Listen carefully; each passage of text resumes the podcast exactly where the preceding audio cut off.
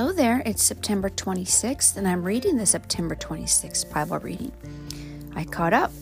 So, okay, this is from the Word of God, from the One Year Bible for Kids, you might remember. I hope you're listening to or reading the Bible every day or both. Today, we're going to read from the book of John, chapter 20, verses 1 through 18. Early Sunday morning, while it was still dark, Mary Magdalene came to the tomb and found that the stone had been rolled away from the entrance. She ran and found Simon Peter and the other disciple, the one whom Jesus loved. She said, They have taken the Lord's body out of the tomb, and I don't know where they have put him. Peter and the other disciple ran to the tomb to see. The other disciple outran Peter and got there first.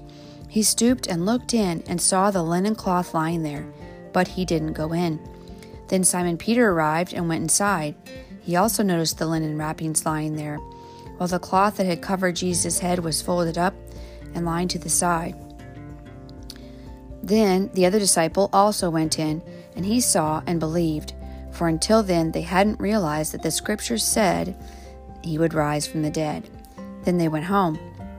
Mary was standing outside the tomb crying, and as she wept, she stooped and looked in she saw two white robed angels sitting at the head and the foot of the place where the body of Jesus had been lying.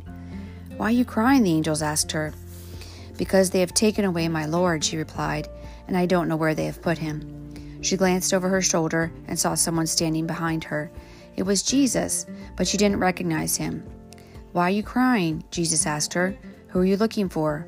She thought he was the gardener. Sir, she said, if you have taken him away, Tell me where you have put him, and I will go and get him.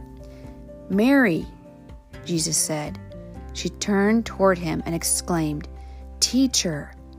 Don't cling to me, Jesus said, for I haven't yet ascended to the Father.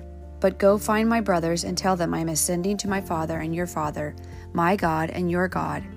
Mary Magdalene found the disciples and told them, I have seen the Lord. Then she gave them his message. The commentary says, Jesus came back to life. Death could not hold him down. He kept his promise that he would rise from the grave. Believe in the living Jesus. He alone is worthy of your belief and trust. The question for today is What did God do for his son Jesus? And one answer is from Psalm 16:10. For you will not leave my soul among the dead or allow your godly one to rot in the grave. Psalm 16:10. Thank you for listening today.